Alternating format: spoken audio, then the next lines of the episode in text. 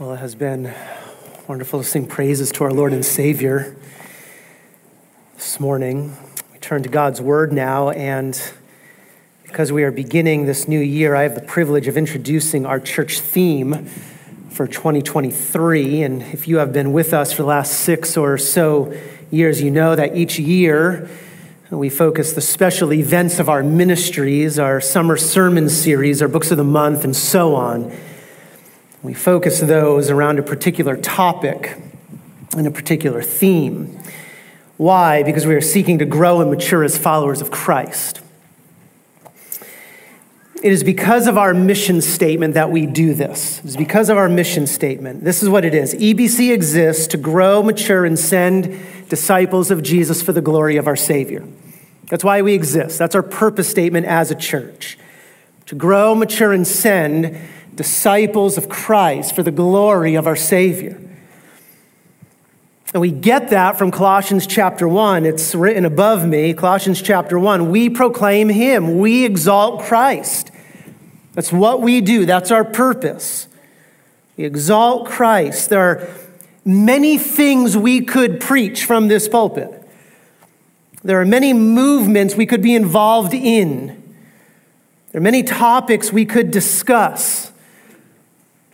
But we stay focused on one thing that is the word of Christ. That's the gospel of our Savior. Why? Here's why.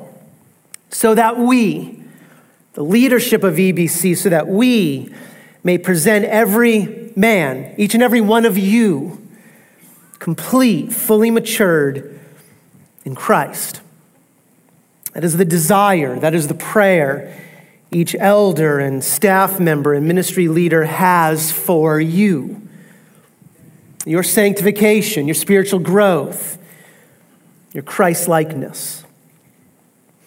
And one way we seek to accomplish this goal is by collaborating together as elders and then later as staff and prayerfully considering where we are as a church and what areas the Lord would have us grow and focusing our efforts and planning our goals around a particular area of spiritual life that we can grow in.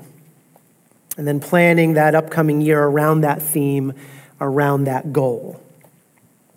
So, our theme for this upcoming year, it's not a new theme, but it's an expansion on last year's theme Hopefully, it will build on last year and strengthen it and further what has begun growing here at EBC.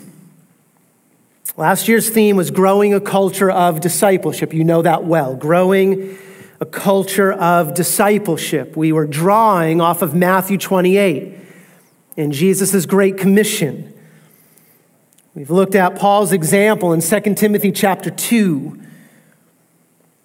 and we spent last year showing not only why personal discipleship is important, but also what a discipleship relationship looks like. We delved into how we entrust God's word to others. Hopefully, we showed how to apply God's word, how to come alongside one another intentionally, selflessly to become an active part of the spiritual growth of our brothers and sisters in Christ here at this church. And it was a joy to look back, by all accounts, and because of God's grace, we have responded well to this call. We have put into practice what we have learned. A culture of discipleship is growing here at EBC. And so we want to build on that success. We want to build on that commitment we have made.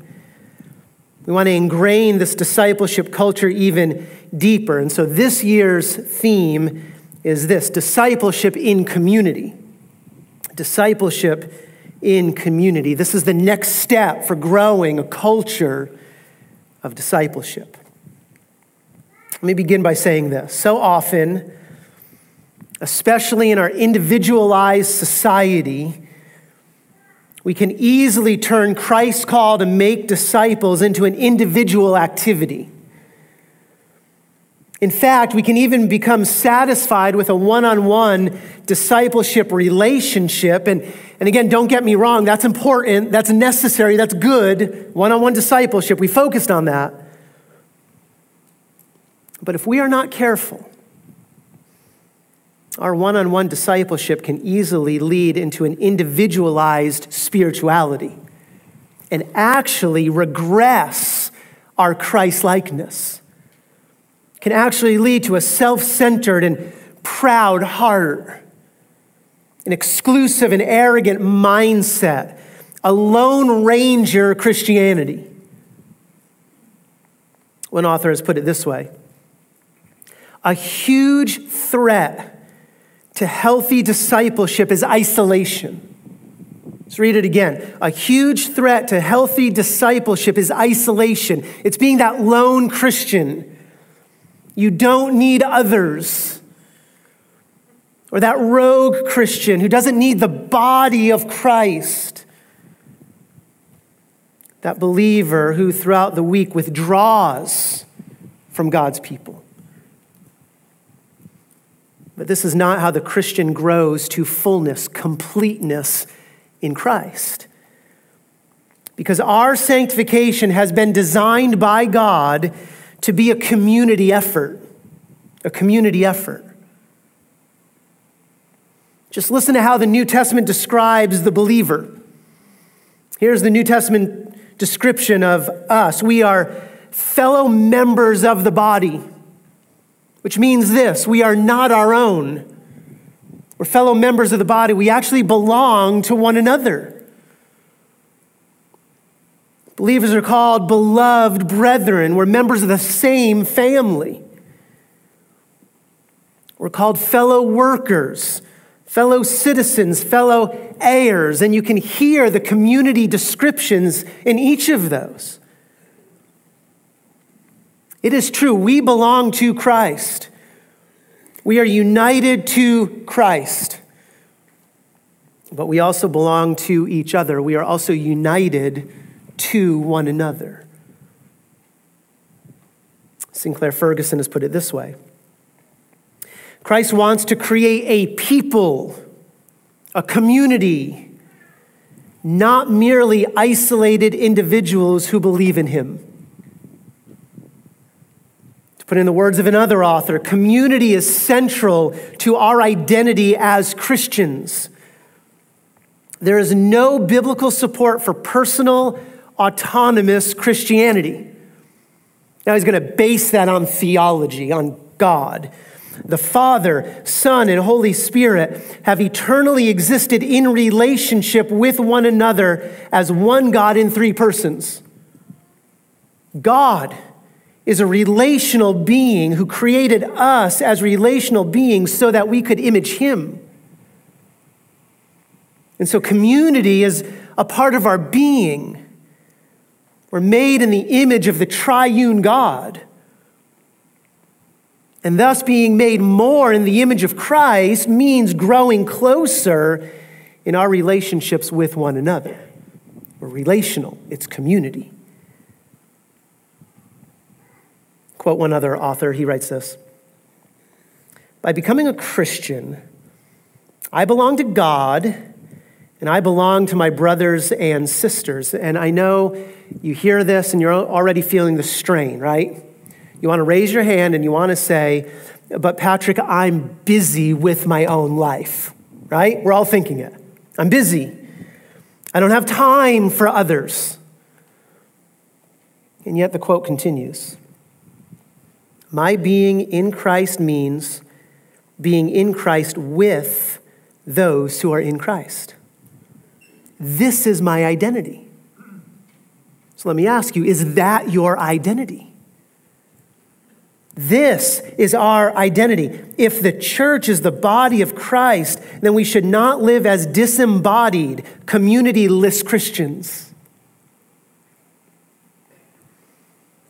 And yet, if we're honest, living as a disembodied Christian throughout the week, living our own lives outside of the people of God, that is easy to do, isn't it? That is easy to do, especially given the busyness of our lives. Add to that the size of the church. Add to that living in a culture that prides individualism. Add to that, we're still battling our, our fallen desires to hide our sin and cover our failures and project an external self righteousness to others. You bring those factors all together, and you have the perfect storm, the perfect storm to isolate yourself from your brothers and sisters in Christ and to become that autonomous Christian with either no ties to your fellow believers at worst, or at best just superficial ties with one another. To be that believer who lives his Christian life on a secluded island But the scriptures are clear. There are great dangers for that kind of Christianity. There are great dangers. Let me give you a few of those. The first danger is this.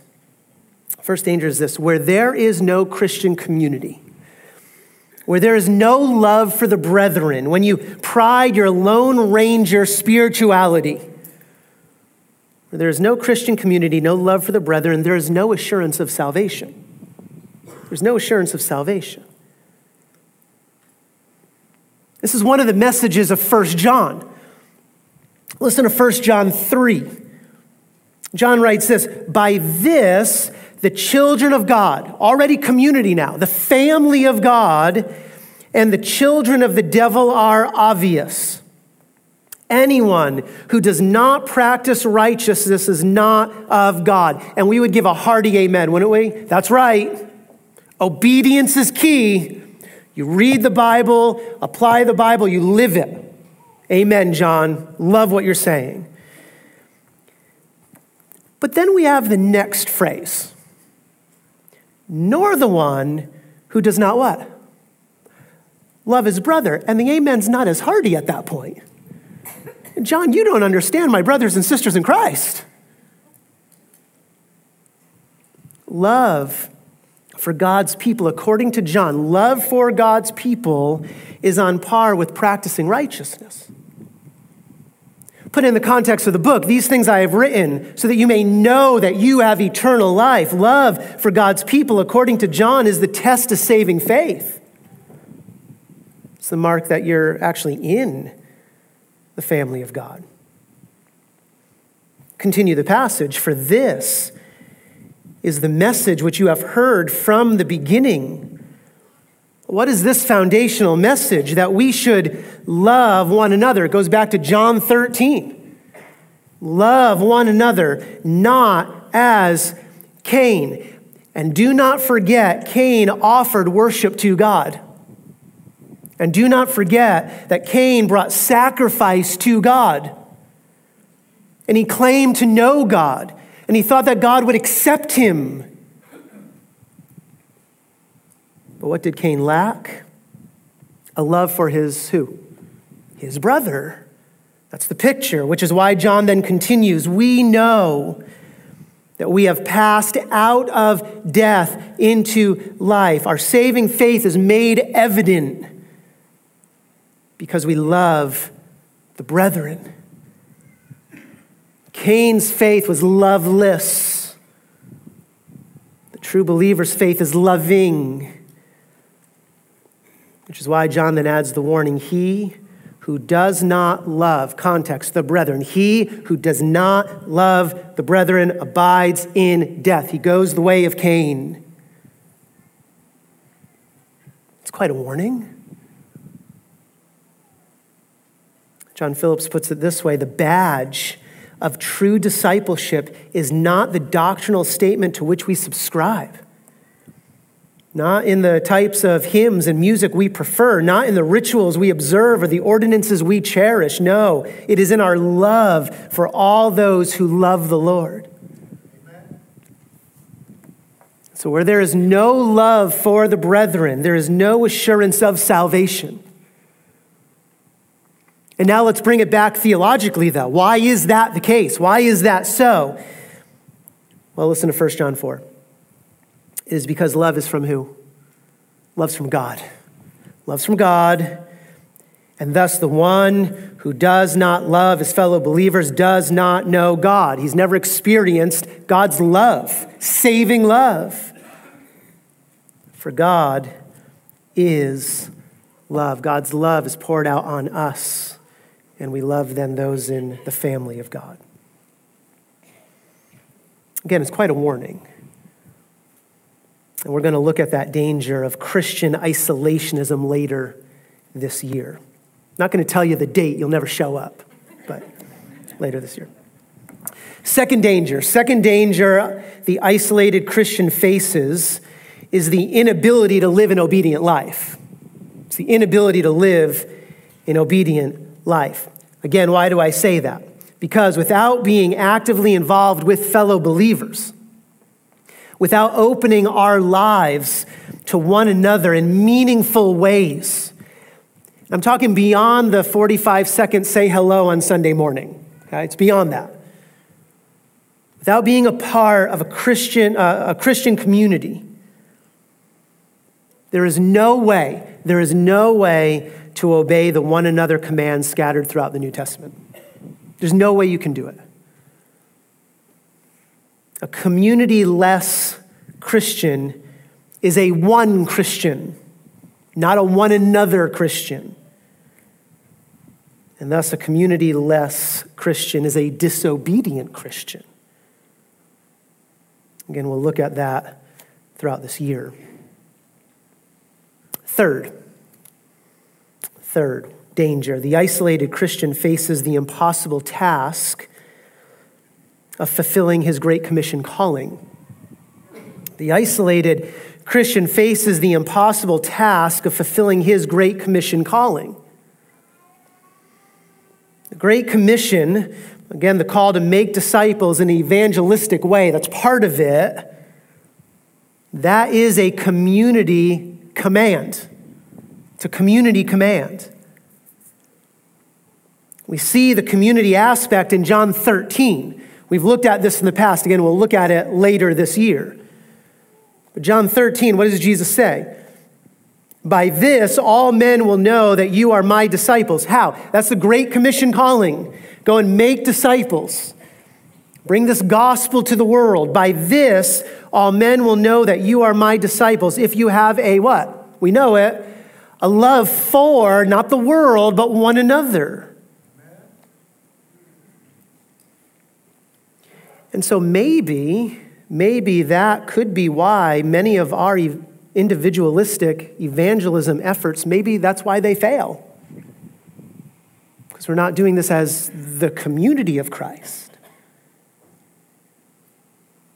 The Great Commission requires a Christian community, a love for one another, a community care, a community care that is so evident. It is so evident, even the world can see it. Fourth, fourth danger. Fourth danger the isolated Christian faces it's the danger of becoming puffed up and proud. Puffed up and proud. It's the principle of 1 Corinthians 8. Knowledge makes what? Knowledge makes arrogant. But what's the counter? But love edifies. Love edifies to which Paul then gives examples for how this love will show itself in the Christian community. It's a love that lets personal preferences go. A love that sacrifices personal freedoms for others, a love that forgives and shows patience and grace. That is an impossible task if you are not connected in meaningful ways to God's people. Without a community of believers, yes, you might grow in knowledge, but it will be proud knowledge. And your rough edges will never be smoothed out. You'll never be given an opportunity to put off your own selfishness. Your pride will never be confronted. In a word, your discipleship, your sanctification will never flourish. J.T. English is right.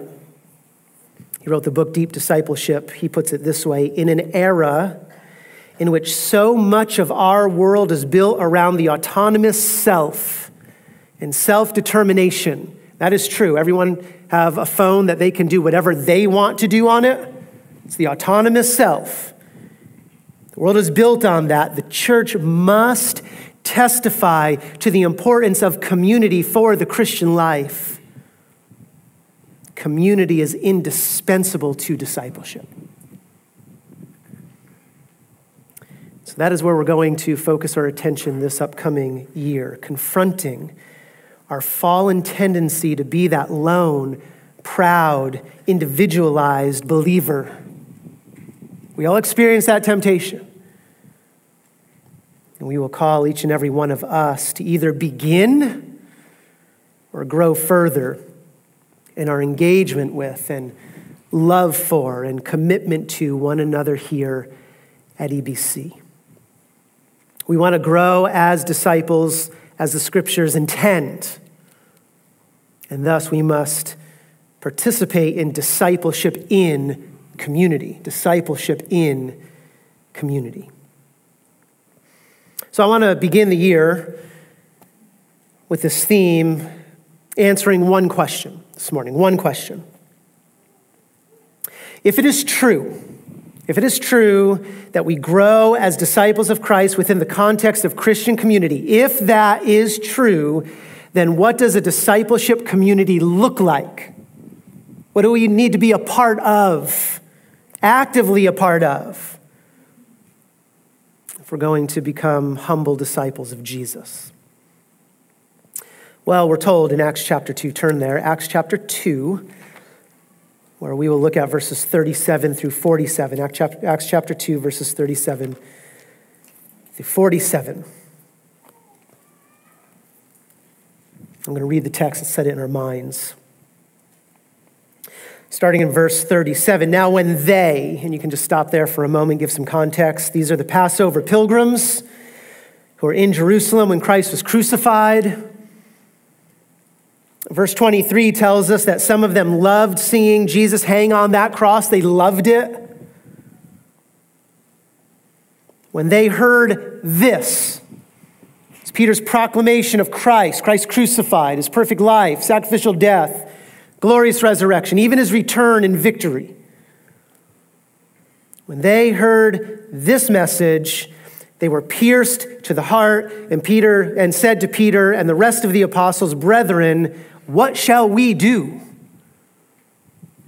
Peter said to them, Repent, and each of you be baptized in the name of Jesus Christ for the forgiveness of your sins, and you will receive the gift of the Holy Spirit.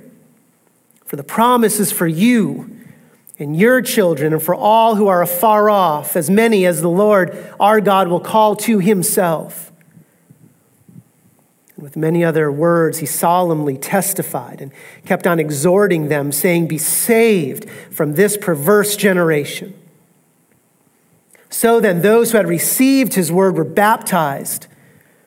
And that day, there were added about 3,000 souls. They were continually devoting themselves to the apostles' teaching and to fellowship, to the breaking of bread and prayer. Everyone kept feeling a sense of awe. And many wonders and signs were taking place through the apostles. And all those who had believed were together and had all things in common. And they began selling their property and possessions and were sharing them with all as anyone might have need.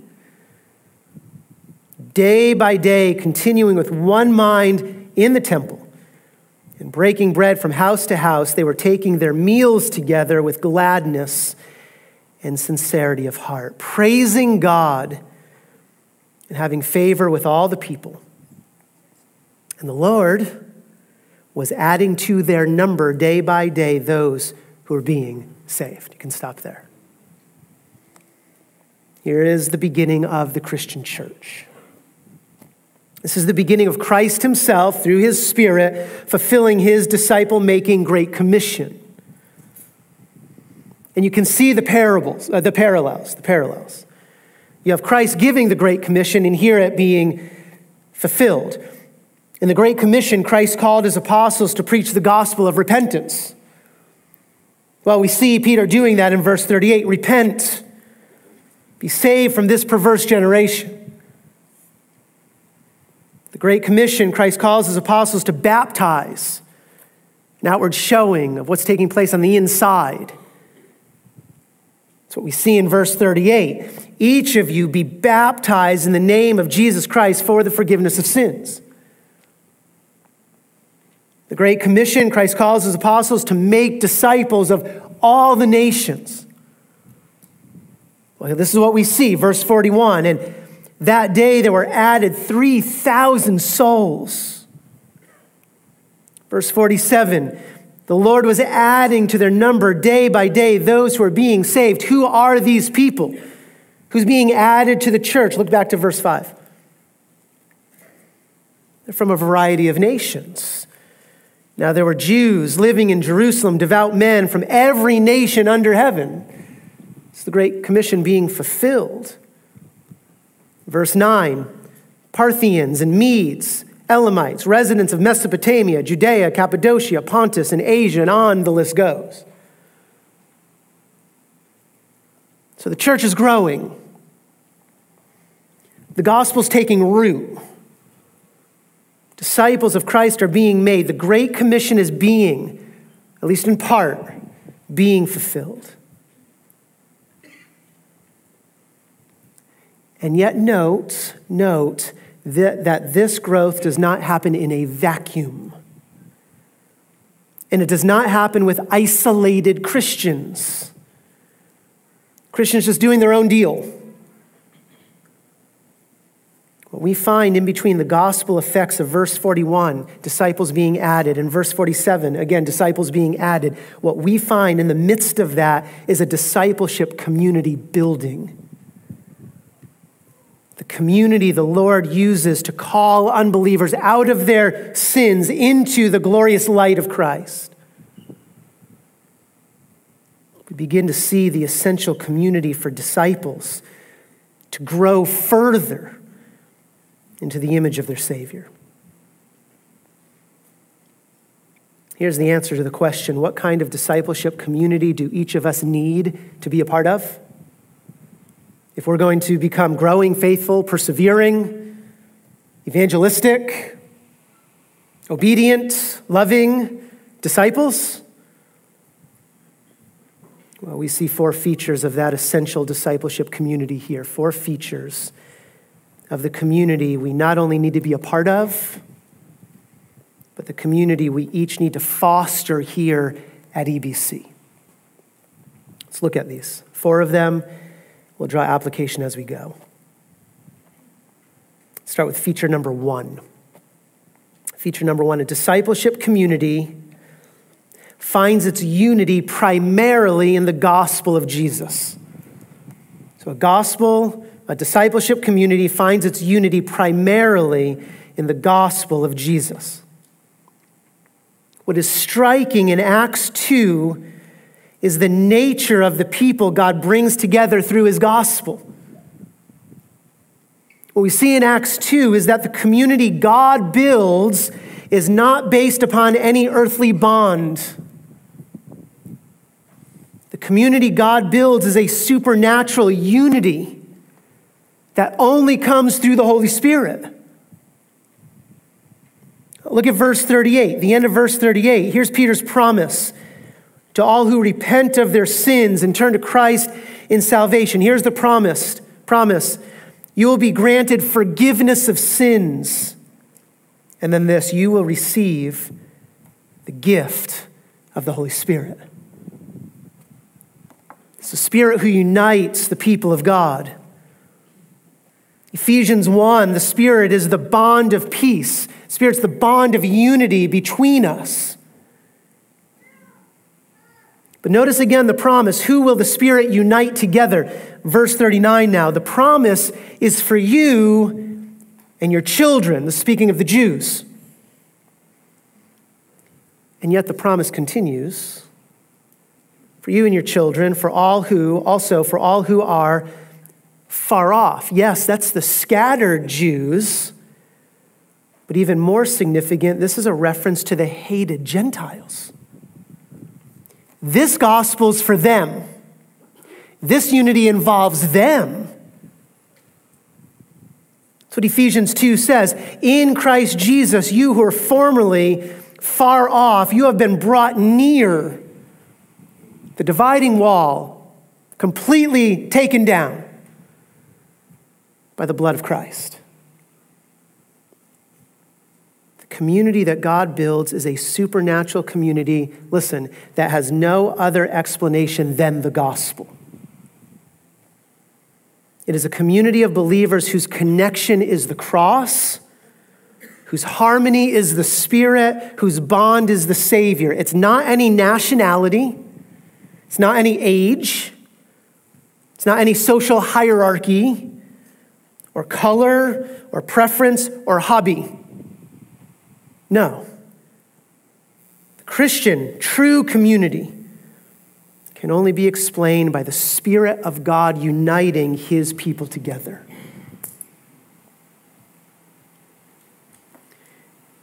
And yet, let's be honest, we are not we are not in ourselves drawn to that kind of community, are we? For most of us, our default community, our default group, is a group of people who look a lot like us. Right? Same age, same life experiences, same social status. We want to be around those people who look like us, think like us, smell like us. That's what we're drawn to. If they could just be like us, things would be great. But that's not the Titus 2 discipleship model, is it? It's the older and the younger together. It's the slaves and the masters together. So what Mark Dever and Jamie, Jamie Dunlop have written, so good. It's the question Have you built your community around the gospel and some other bonds? Or does it only hold together because of the supernatural power of Almighty God? It's such an important question. If your Christian community is not dependent on God's supernatural spirit for its lifeblood, if it's based upon temporal similarities, it is not evidently supernatural. It can be explained in earthly ways.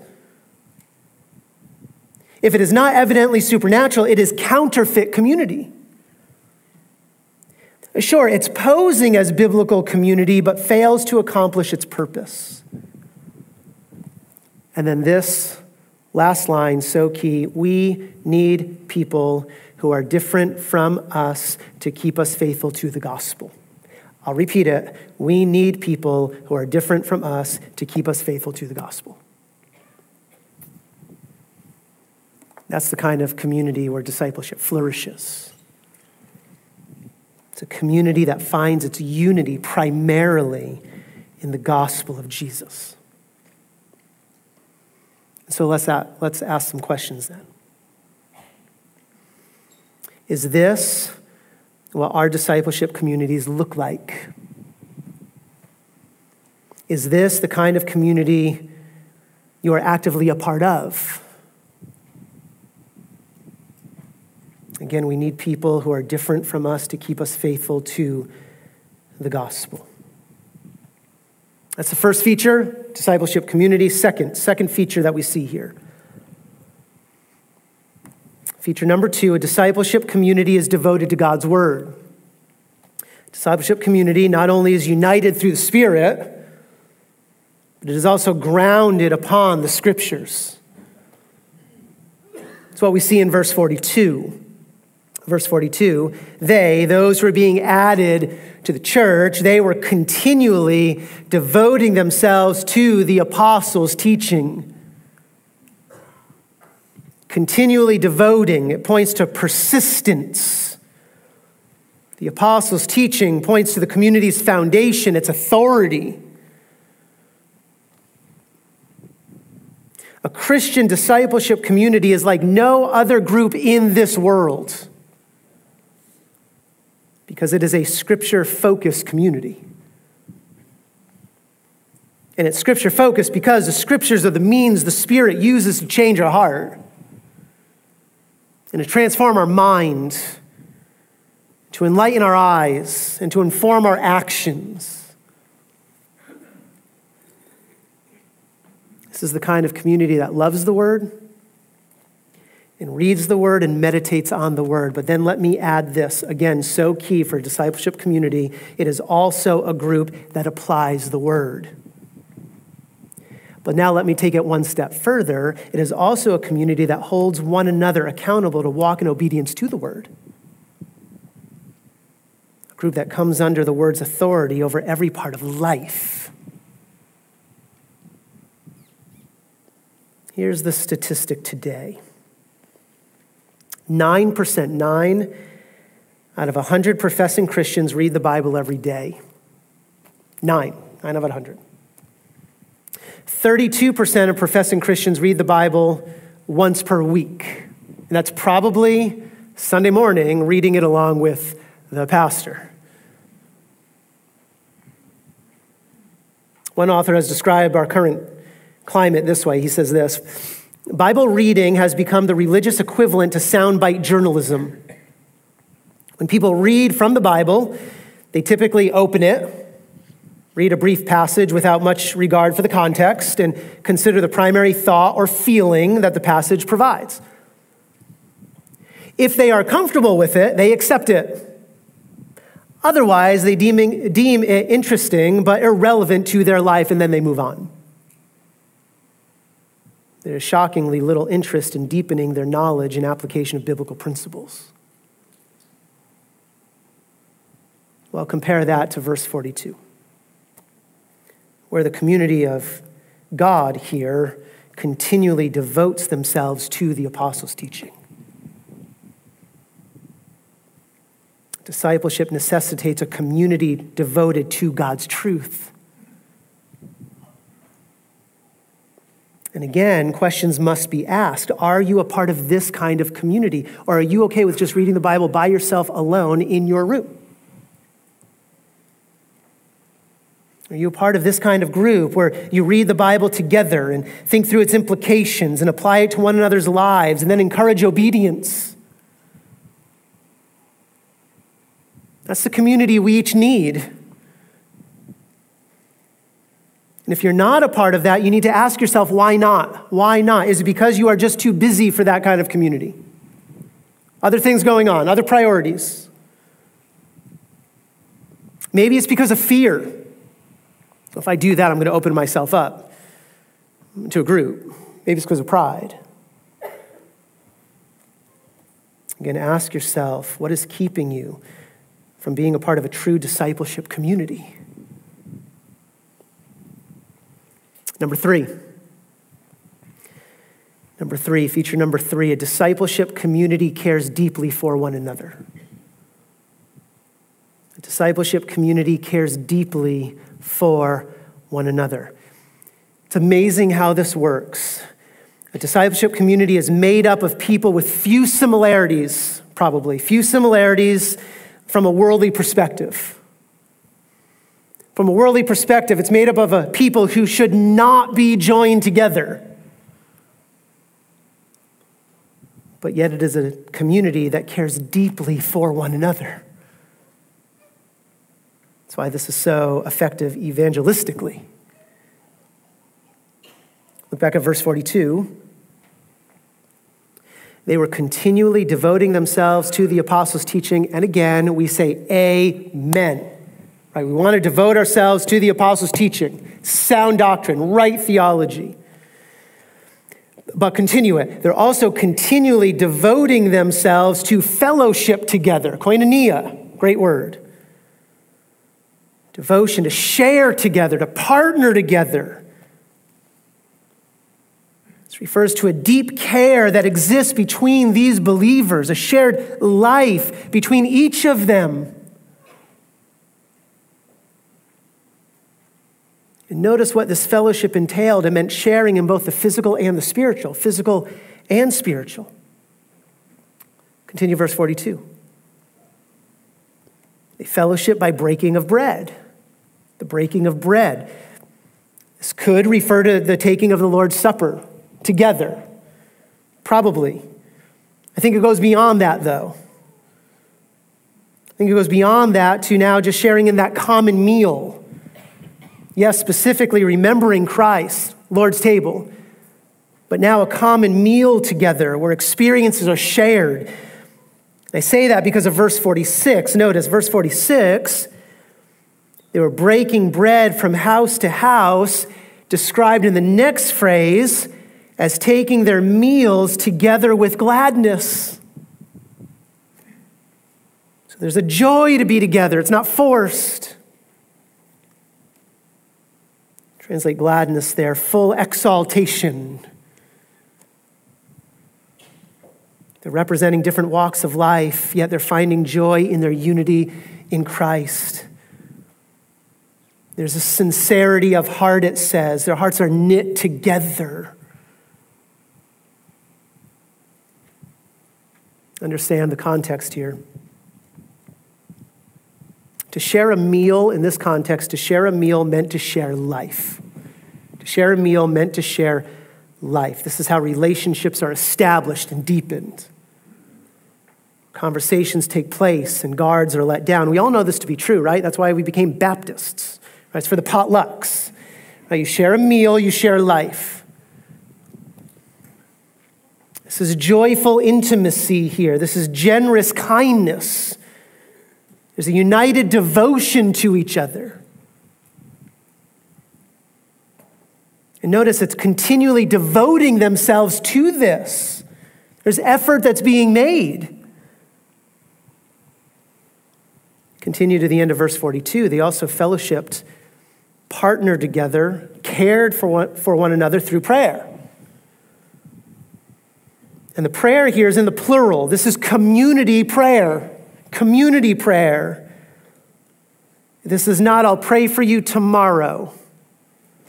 This is, I'll pray for you right now, and I will bring my brothers and sisters in Christ around so we can lift this up together. This is the spiritual fellowship you experience when you bring one another to the throne of God's grace. This is care that stops. I know we're busy. It stops and brings requests to the Lord as a group. Drop down to verse 44. This early community of believers also partnered together by sacrificially meeting one another's needs. Verse 44 And all those who had believed were together and had all things in common. They had all things in common. What's going on here? Well, remember the setting, the Passover pilgrims who had descended on Jerusalem, they've now stayed longer than expected. They don't have the provisions. They didn't plan for this. They didn't plan for the Holy Spirit descending and filling them. They didn't plan for this. So these Passover pilgrims, they need to be taken care of. Well, who's going to do that? Well, it's the fellow believers who lived in that area. They now open up their homes they open up their homes for one another. And amazingly, verse 45, when more needs arose, verse 45, they began selling their property and possessions and were sharing them with all, speaking of believers, as anyone might have need. This is voluntary, this is joyful, it's not forced. So that's just crazy. Well, the early church is doing the opposite of James 2. When a brother or sister without clothing was in need, they did not say, Go in peace, be warm, be filled. No, they gave them what was necessary for their body. They held their possessions with an open hand. They valued each other's care more than their abundance. This is a fellowship of sacrifice. And note here, they knew one another enough to know their needs. That's key, isn't it? They knew one another enough, they know their needs. And then they cared for one another enough to supply their lack.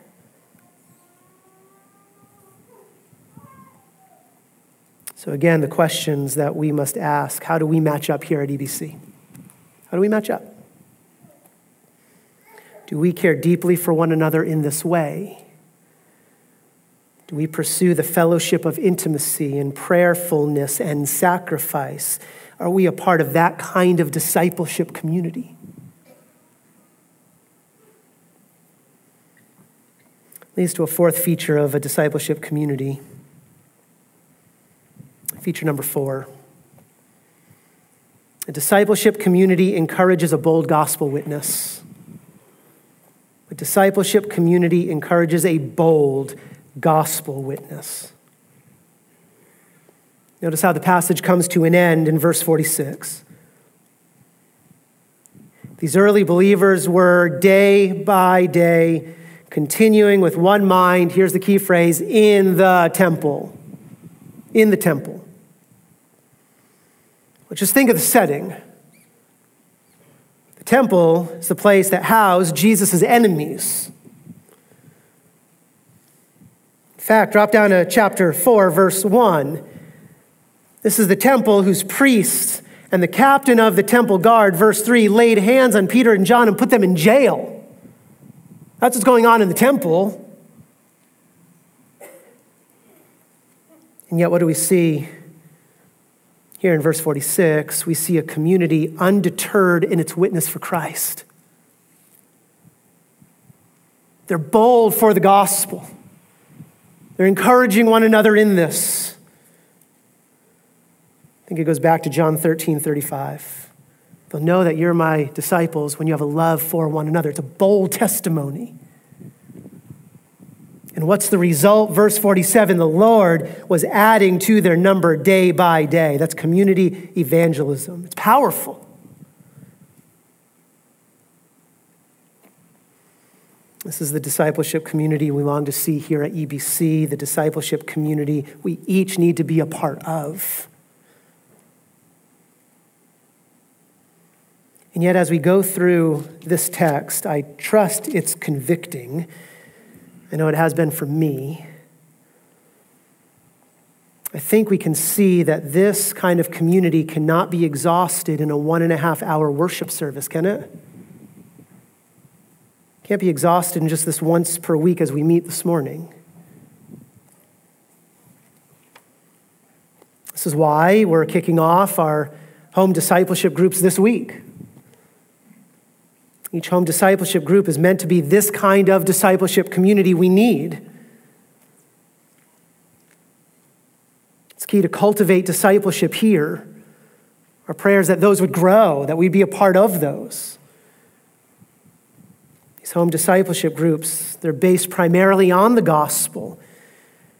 Where men and women are devoted to the application of God's word, where we can care deeply for one another and offer a bold witness for the gospel together.